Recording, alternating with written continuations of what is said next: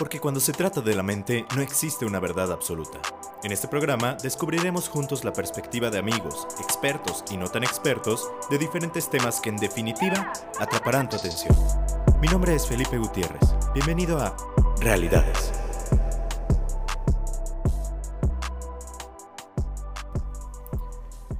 Muy buenos días, tardes o noches a ti que me estás escuchando en este nuevo episodio de Realidades, un episodio ya de diciembre, a punto de terminar el 2019. Tal vez me estés escuchando en otro año, pero se grabó en inicios del diciembre 2019. El día de hoy quería platicarte una anécdota corta antes de que se me pasara como, como la experiencia, ¿sabes? Porque en muchas ocasiones tenemos algunos problemas, algunas situaciones de las cuales podemos aprender, pero dejamos que pase el tiempo. Y no quería que me pasara, así que te voy a platicar dos cosas y dos motivaciones que tuve. Una es acerca de una boda a la cual asistí hace, hace algunas semanas de un muy buen amigo mío, Milo. Te mando un saludo a ti y a tu ahora esposa Angie. Un abrazo y un saludo, Milo. Este episodio está inspirado por ustedes. Y por el otro lado, algo que me sucedió con mi coche. Ustedes dirán, pues, ¿qué tiene que ver tu coche con, con esta boda que fuiste, no? Ya les va, les voy a empezar platicando la anécdota de mi carro.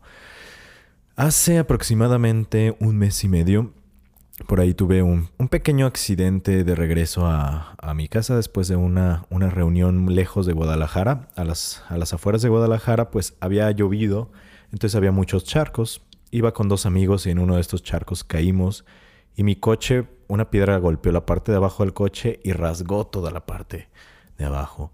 A lo que pues tuve que llevarlo al taller, tuve que llevarlo a arreglar y todo bien.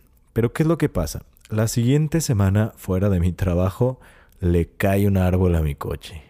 Y le cae, para mi suerte y no tan suerte, digo, sí le cayó, pero no le cayó de lleno. Entonces no le pasó realmente nada al carro, como que abrazó el coche, pero sí acabó todo rayado por las ramas del, del, del árbol a la hora de quererlo sacar, ¿no? Y pues bueno, ahí uno pensaría, pues, ¿qué más puede pasar? Pues aquí es donde se juntan estas dos historias y ahorita van a entender el por qué. Hace dos semanas que fui a la boda de, de mi buen amigo Milo, a una hora de la boda, yo tuve el gran honor de ser padrino de, de, de él, y a una hora de la misa, choco. De hecho, creo que él no sabe que choqué, no quise decirle ese día para que no se estresaran en la fiesta. Casi ni llego, llegué dos minutos antes de que entraran al templo, pero choqué. ¿Y qué es lo que pasa? Choqué, arreglé todo, alcancé a llegar, etcétera, etcétera, etcétera. Pero posteriormente a toda esta serie de sucesos que me pasan con mi carro, muchas de las personas cercanas a mí, por no decir que todas, inclusive mi mamá, grandes amigos, mi jefe, etcétera, me decían, híjoles, ese carro ya está bien salado, deberías de venderlo. Mi roomie me decía, ya lo vas a vender, ¿verdad? Y yo genuinamente estaba pensando en eso. Pero la verdad es que es un carro que está, pues bien, fuera de lo que pasó, que realmente no es nada funcional, no es del motor. Espero que no sea nada grave, todavía no me dicen, aún está en el taller. Pero yo me puedo pensar, realmente tengo esta, esta necesidad de venderlo, o sea, sí me da ese impulso, sin embargo, pues no hay necesidad de hacerlo. No hay necesidad de deshacerme de algo solamente porque pasó por una serie de infortunios. Y aquí es donde enlazo justamente esto con, con, la historia de Milo y de su boda. Y el porqué del nombre de este capítulo. Reflexiones acerca del amor. Yo recuerdo cuando se comprometieron Milo y, y Angie, no quiero faltarle al respeto a su historia, así que solamente la voy a mencionar, pero recuerdo que el día que se comprometieron ellos nos platicaban, Milo nos platicaba una historia acerca de que habían pasado por una serie de infortunios horribles, así, les pasó de todo. Todo lo que se te puede ocurrir que le puede pasar a una persona o una pareja les pasó a ellos. Y en ese momento, en ese lugar en el que estaban en ese hoyo, se dieron cuenta de algo se dieron cuenta que si ya habían pasado por tantas cosas tan malas, era porque probablemente estaban destinados a, a estar juntos. Si ya lo habían sobrepasado. Y suena muy extraño y a mí me, me movió y me conmovió cuando Milo lo platicó, porque cuántas veces me ha pasado a mí a nivel personal, personas que conozco, pacientes, que cuando pasas por muchas situaciones difíciles con tu pareja, sean por sus respectivas responsabilidades o no, A veces tenemos esta sensación como con el coche y por eso es que hago la analogía de que ya está salado. Ya está salada la relación, ya no da para más, entonces solamente estamos esperando tal vez como un, un pequeño pretexto para dejarla ir, ¿no?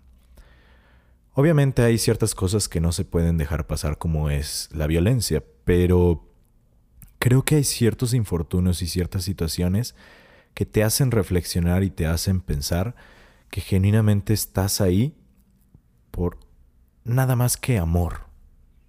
Porque si no fuera amor, empiezas a pensar el, es que ¿qué hago aquí? Es que pues, no me está dejando nada bueno, es que nada más tenemos puros problemas, ¿no?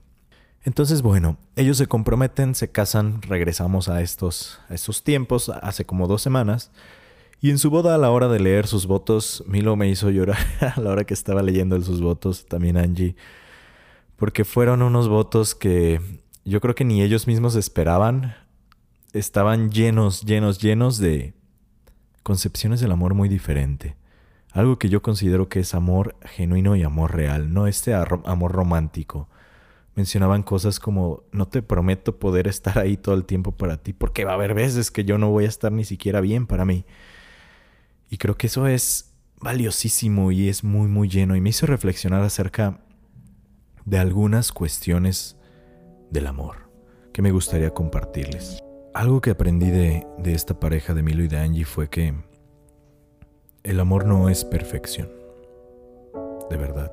Esto es una situación muy romántica, pero el amor no es perfección. Es reconocer los defectos del otro, reconocer los defectos de la pareja y aún así decidir conscientemente y con toda la responsabilidad estar ahí. El amor no es estar todo el tiempo para la otra persona.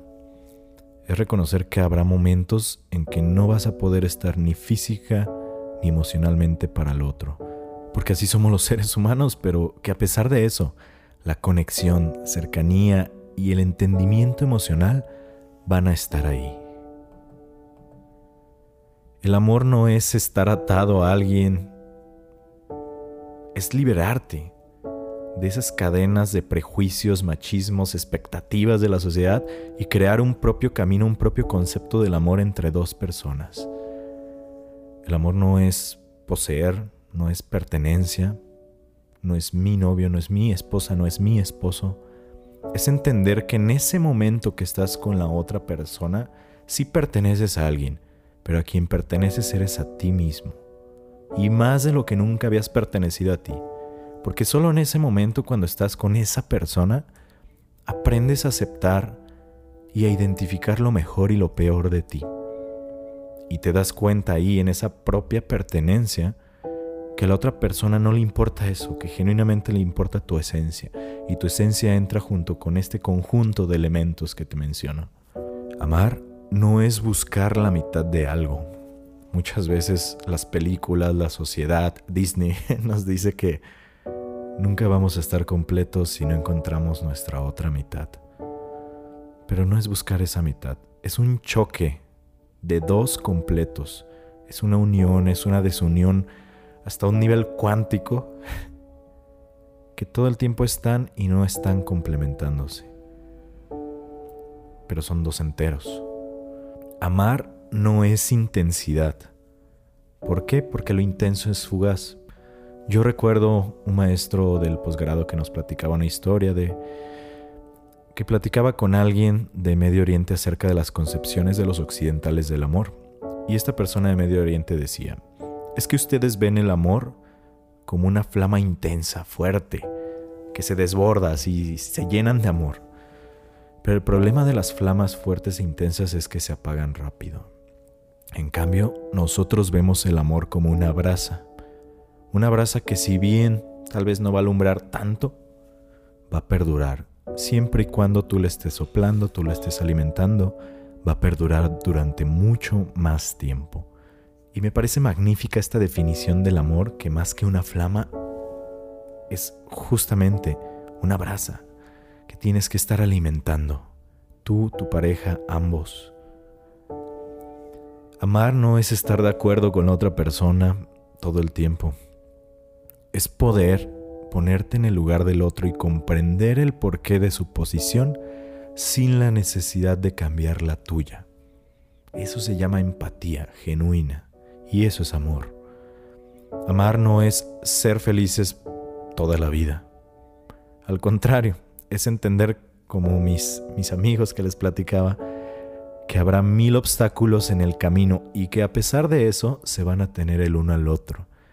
Si tú vas con la idea de que amar y estar con alguien a quien amas es felicidad plena, no podrías estar más equivocado. Amar es crecimiento. Si no creces tú como persona, si no creces tú como relación, no hay amor. Porque amar no es estancarse, es genuinamente crecer día a día. El amor no es una búsqueda insaciable, de repente también ahí en los votos Milo platicaba eso, haciendo alusión a un personaje Ted Mosby de la serie How, How I Met Your Mother, cómo conocía a tu madre, en el cual pareciera que, que pasó por muchas personas en esta búsqueda insaciable por encontrar a la ideal, pero pues el amor no lo es, no es eso, no es una búsqueda. Es el encuentro contigo mismo, con lo que estás dispuesto a dar, con lo que estás dispuesto a recibir. Y gracias a ese encuentro contigo, alcanzas a ver más allá y puedes encontrar a otra persona. Y el amor no es dar sin preguntar, es renunciar, es negociar por entender las necesidades profundas de tu pareja. No es un, si no me lo das porque nace de ti, no lo quiero. Es un, me anticipo a lo que necesitas y te lo doy, pero en ocasiones no alcanzo a captarlo y necesito escuchar tus necesidades. Yo creo que no hay error más grande en las relaciones de pareja que esta concepción que se tiene. Es que si te lo pido ya no lo quiero. Carajo, en muchas ocasiones si no lo pides jamás lo vas a tener.